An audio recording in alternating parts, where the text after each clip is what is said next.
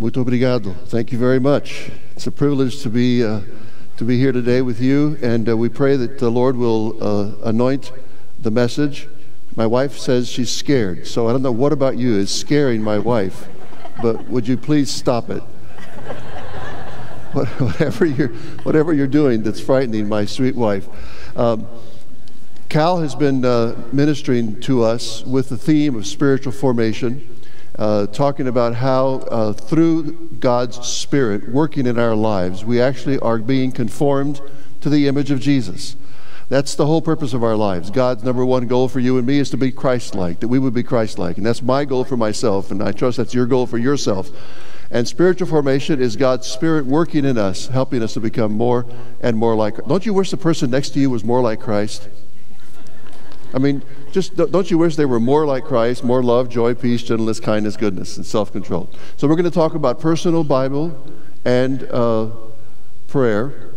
Bible reading and prayer, family Bible reading and prayer. We're going to talk about the vital importance of personal time in the Word, personal time in prayer, family time in the Word. Um, over the last few years, my wife and I have gone two or three verses at a time from Genesis to uh, to Revelation, and I go to my little corner and read the assigned passage, and then she goes to her corner and reads her assigned passage, the same passage, and then we come back later and share with each other what the Lord said to us out of the Word. Now, this year we've changed, and we're just kind of going through a speed read. You know, when they would read the word of the Lord to the people of Israel, they would all stand as the whole law was being read. So I'm going through the Bible for the second time this year. I listen to it and uh, go through it quite rapidly, half an hour a day. And I'm already back in First Samuel the second time through. But it, it's uh, it's very interesting how different uh, this kind of Bible reading is for me as opposed to very, very small portions. You have to find your own rhythm, find your own way, but you do need to live in the Word of God. And my wife, since having COVID, has spent a whole lot of time in Psalms one nineteen.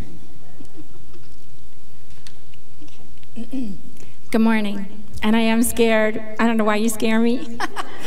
Okay, so um, there are what, one hundred seventy-six verses in Psalm one eighteen. So I've only chosen about thirteen, and we're going to go through them really quickly because Jerry has a really long sermon to preach. Amen. Okay, so we're going to start at verse nine. We're not even going to start at verse one, but verse nine says, "How can a young person stay on the path of purity?" And the answer is by living according to your word. Reading the Bible will keep you pure. Reading the word every day will keep you pure, will help you to stay on the path. All right, next verse. Your statutes are my delight, and they are my counselors. I don't know how you read your Bible, but I always am delighted to read my Bible because I have a cup of coffee or at night a bowl of ice cream. So, delight means that it's something pleasing and it's something enjoyable. If you're going to sit down and you're not in a happy mood, don't read your Bible because you won't enjoy it. But find that joy of reading your Bible. Okay, we're going to go quickly. I have hidden your word in my heart that I might not sin against you. When you hide something, you hide it in your heart. Your heart in uh, in Hebrew is the word leb. And it's the feelings, the will, and the intellect. It's the center of your being. And you you hide in your heart. You put that verse in your heart, and you hide it there, and it's there when you need it. When you're, you know, doing something you wish you weren't doing, like we talked about in class today, like, well, I won't tell you. They, they already know my sins, so I won't tell you. Okay, shopping is one. Shopping, chocolate is one. All right, so we're going to go on. Turn my eyes away from worthless things. Preserve my life according to your word. So this is the idea. This is this is really interesting in the Hebrew because this is like turn away my eyes from vanity. Turn away my eyes from beholding. You know, you look at something, you want it, but you, but if you start to behold it, to to uh, long for it, to joyfully look at it, to gaze at it. Oh dear, maybe, oh, we're not supposed to do that, okay? Ah, let's go on. We have to do this quick. Before I was afflicted, I went astray, but now I obey your word. This is verse sixty-seven. Afflicted.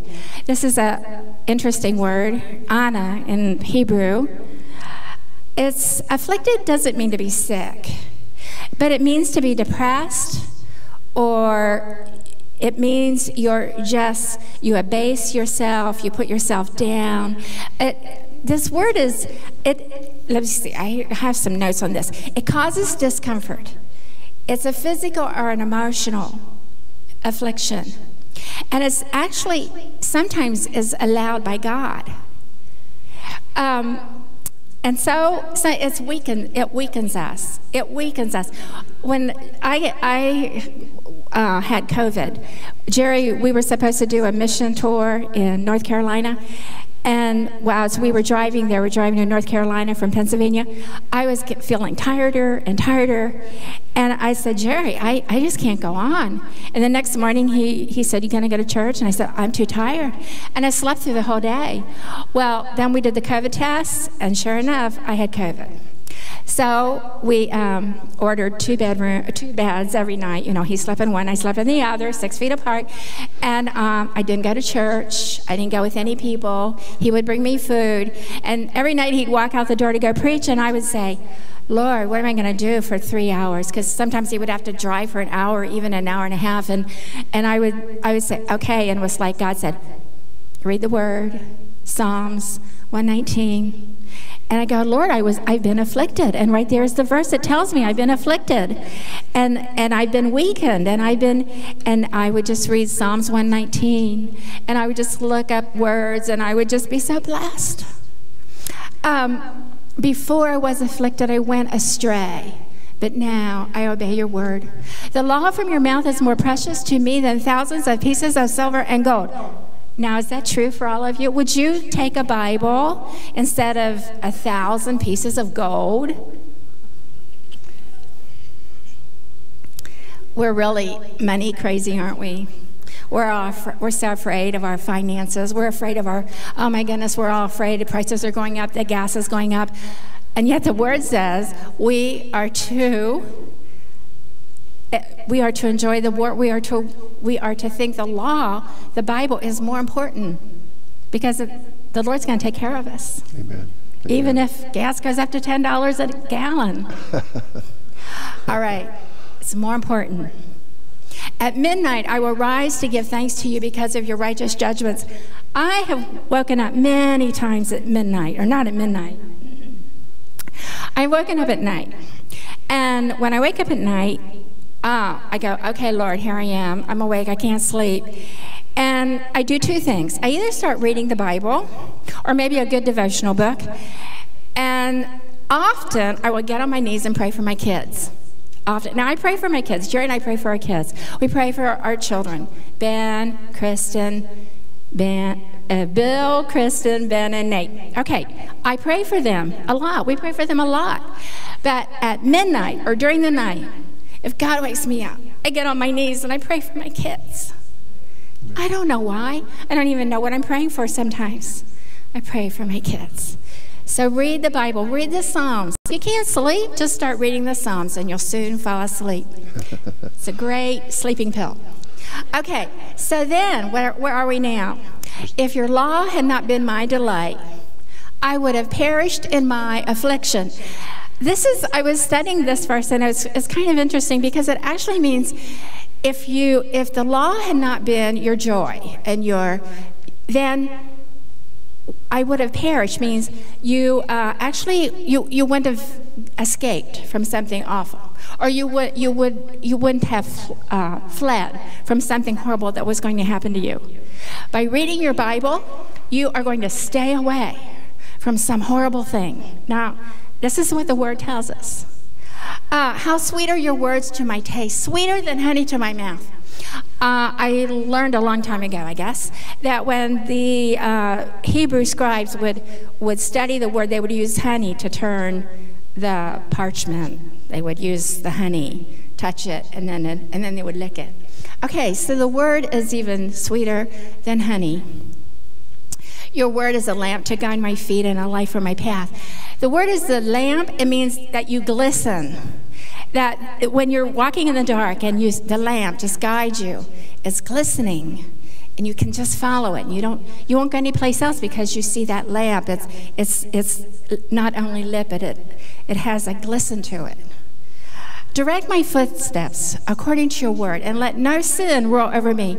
This means order my footsteps. Okay, so God, you can order. You can tell us where to go, when to go, what to do, what not to do. You, you, Jerry and I pray this all the time. We're doing something. Say, all right, let's pray. What should we do? We don't know what to do, God. What should we do? We pray this all the time, don't we? And God will order your steps. And let no sin rule over me. You know, this word is the word dominion or mastery. Don't let any sin rule over you. Whatever it is, don't let it rule over you. Yes, you might feel it. You might be tempted by it. But don't let it run your life. All right, let's go on. Seven times a day, I praise you for your righteous laws. And those who love your instructions have great peace. They do not stumble. This is really important. Every day we should thank God for something. This says seven times. Seven times a day, I praise the Lord for your laws or for your family. Thank God seven times a day. And what will happen? It says you will have great peace. And you will not stumble. You will not fall. Amen. Thank you.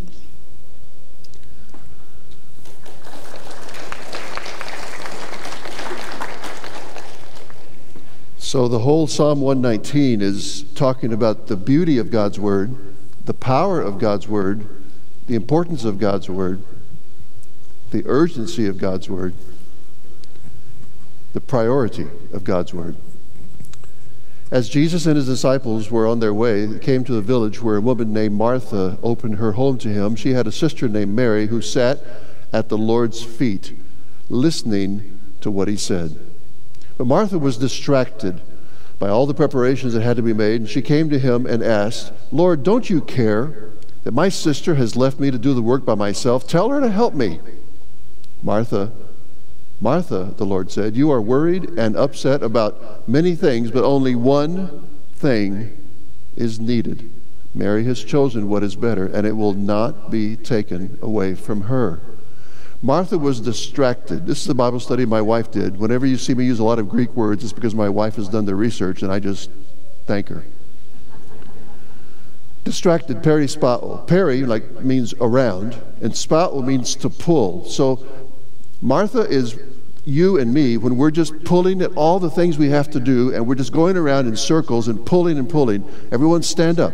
Everyone stand up. Come on, wake up. This is a good break in the message, and just pull and go in a, in a circle, pull and go in a circle, pull and go in a circle. You, it's called the rat race. Have a seat. So you've you've been Martha, I've been Martha. She was very distracted. The word is also she was diakonian, which means deacon, which means that she was serving, waiting, acts of rendering, friendly offices. So Martha is very busy in the in the kitchen, very busy with her tasks and assignments.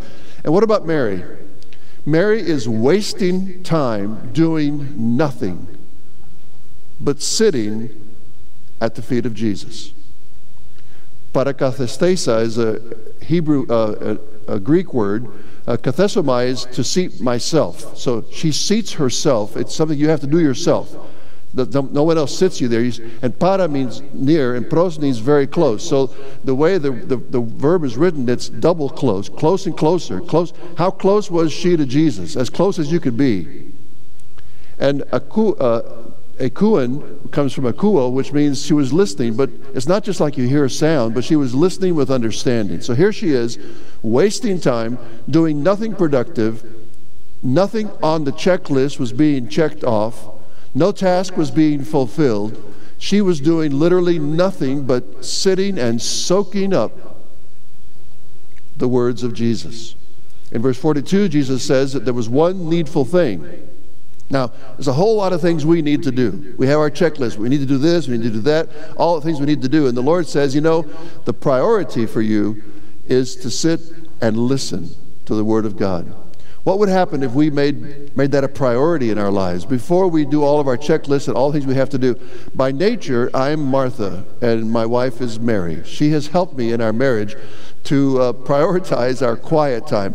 If it was me, I'd get up in the morning, answer emails, prepare a sermon, uh, go. You know, I'd be busy, busy doing God's work. God really needs me, and I'm so glad I'm available for God. But My wife just wastes an hour. Doesn't do anything.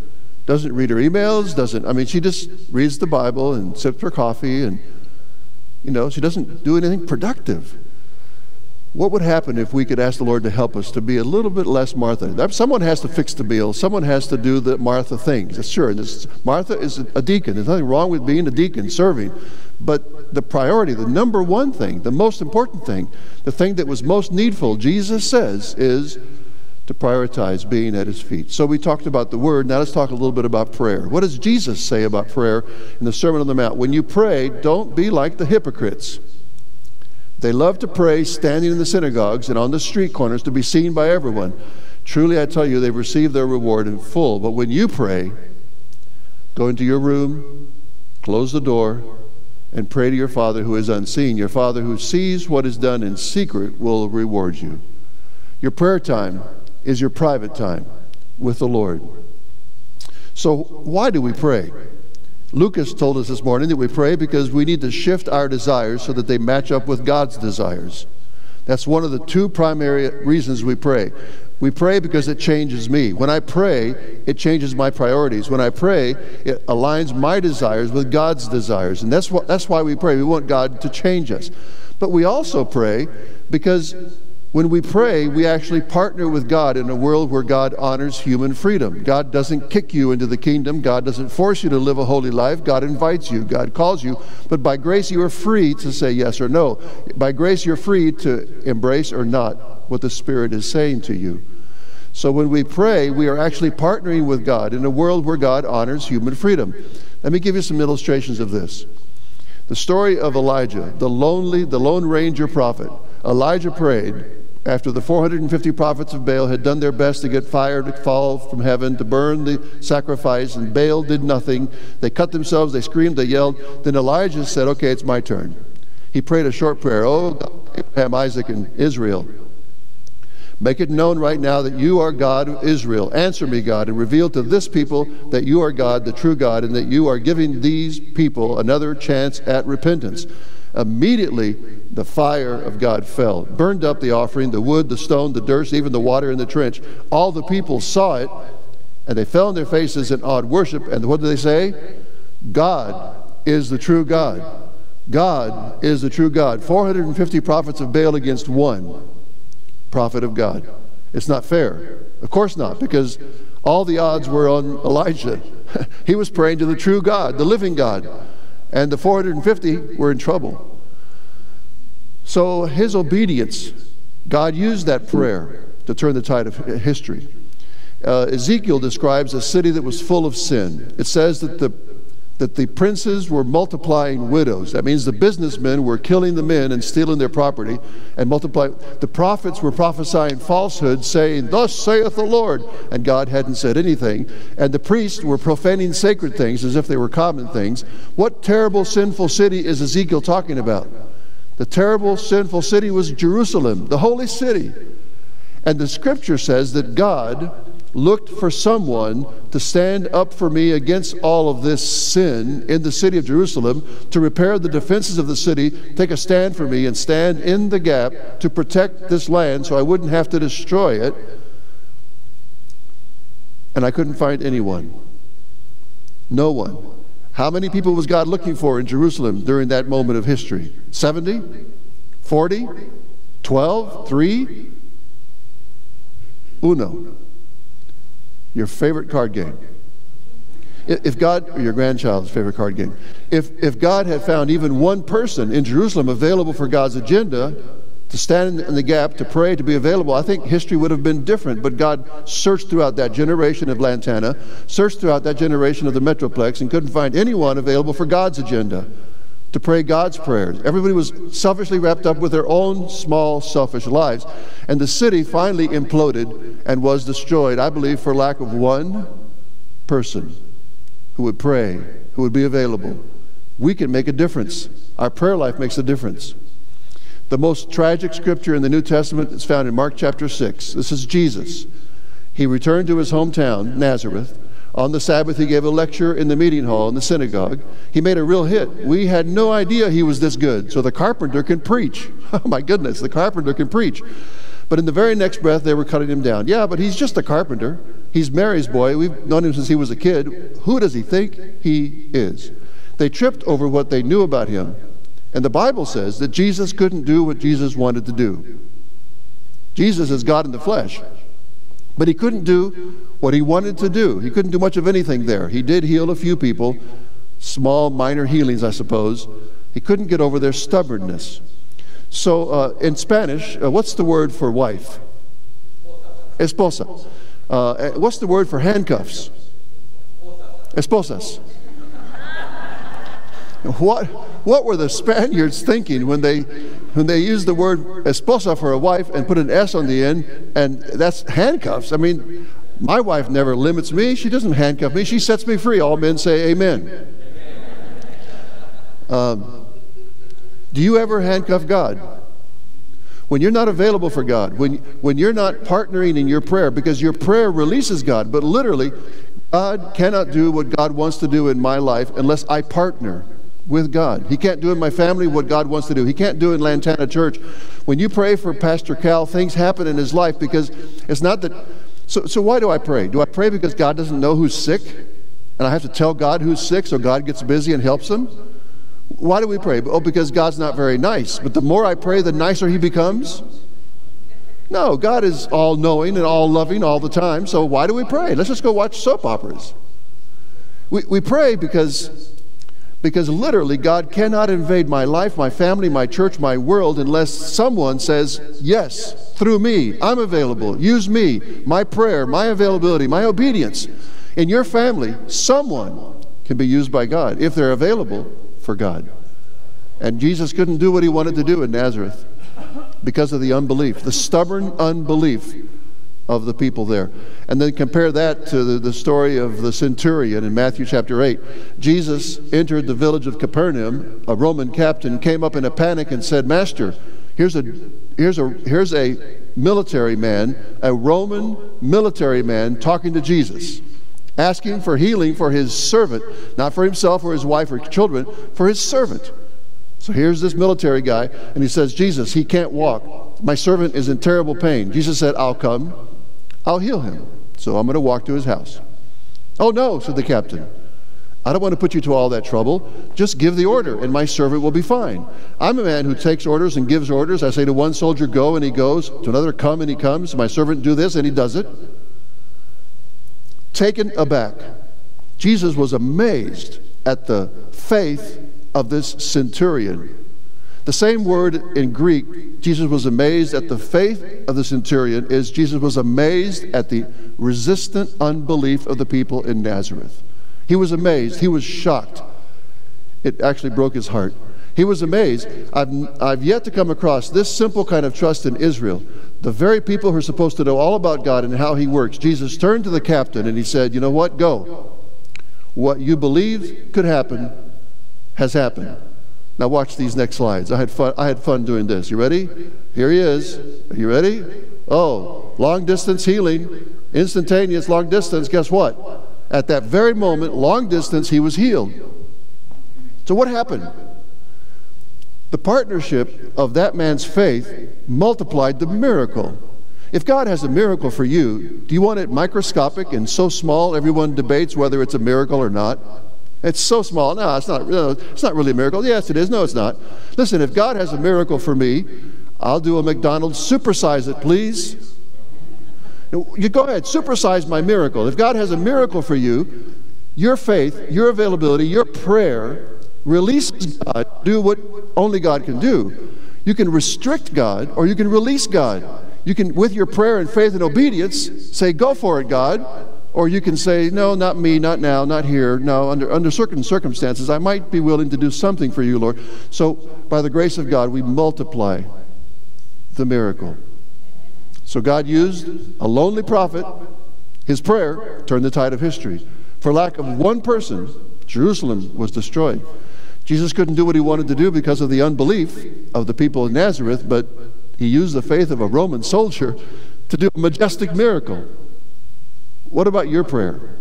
We pray because we want our will to align to God's will, but we pray because literally we release God in our world or we restrict God in our world.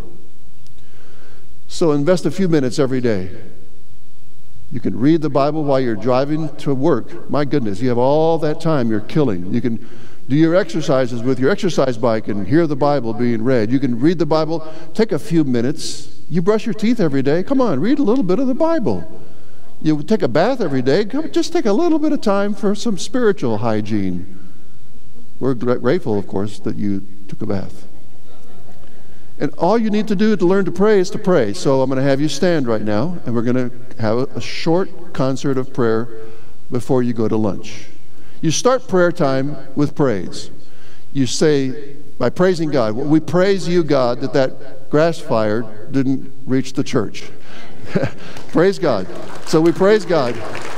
We start by saying, so I want you to get in groups of three or four or five or however small. Just turn around to the people behind you, in front of you, in small little groups, and just pick one person in your group to pray a prayer of thanksgiving. Someone in your group. Go ahead.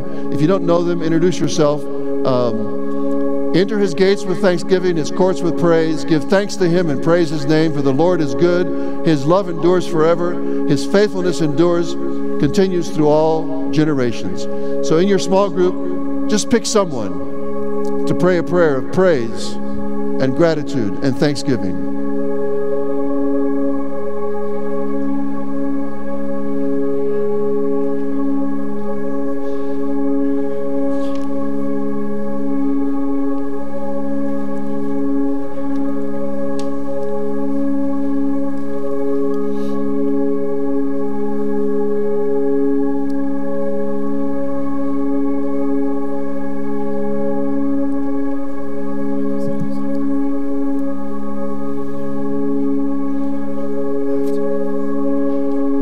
Lord, we praise you, we magnify your name, we exalt you, you're worthy of all praise. We start our prayer time by lifting your name and worshiping you, and we express our gratitude to you. Seven times a day we bring our praise to you. Seven times a day we say thank you, Lord.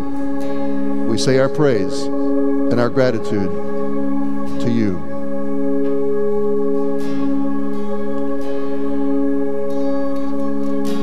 Praise God. Praise God.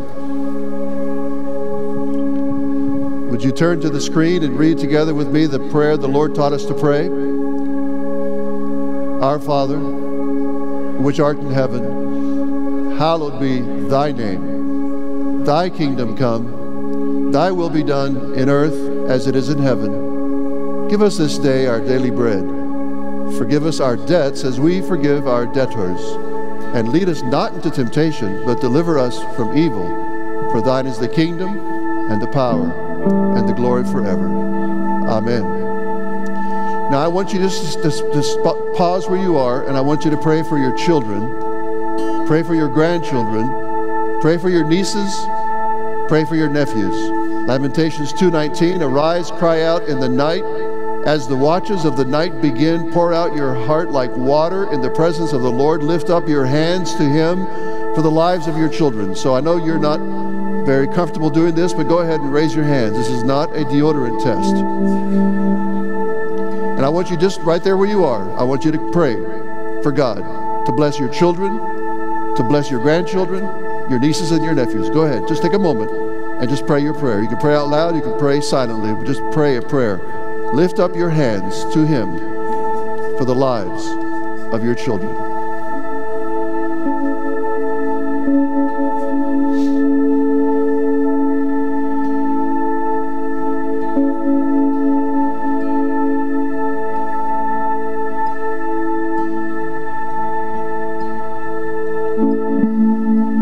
Now I'd like you to get back in your small group again, if you would, and I, I, I'm going to read from First Timothy.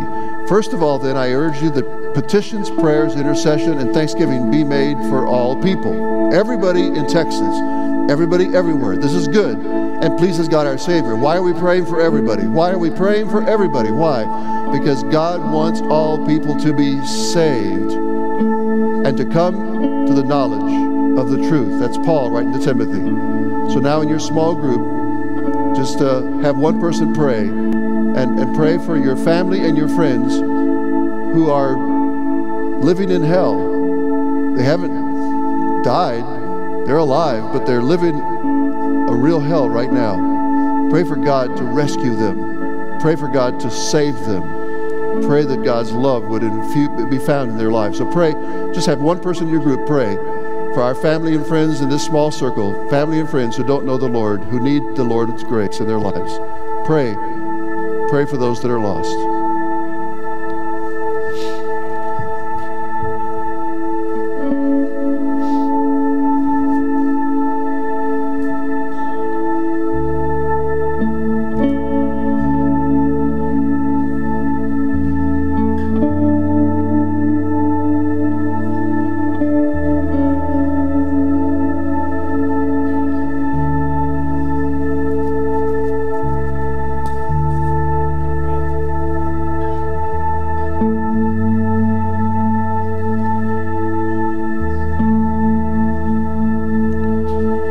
We pray for our family and our friends who need your grace in their lives today. We pray you would interrupt the hell that they live with your grace and love and forgiveness. Help us to be more loving. Help us to be more kind to our family and our friends, that we might reflect Christ to them, and that they might be hungry for you. We pray, help us to be salt. Help us to be light.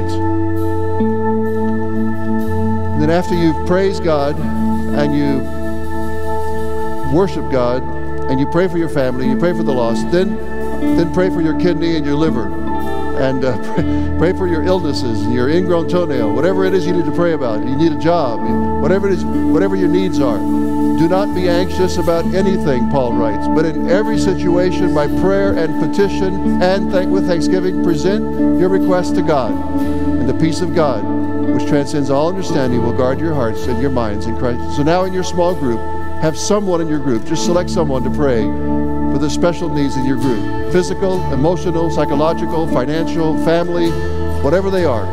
But God is the God who knows our needs and meets our needs. So pray for God to answer our needs in our group today.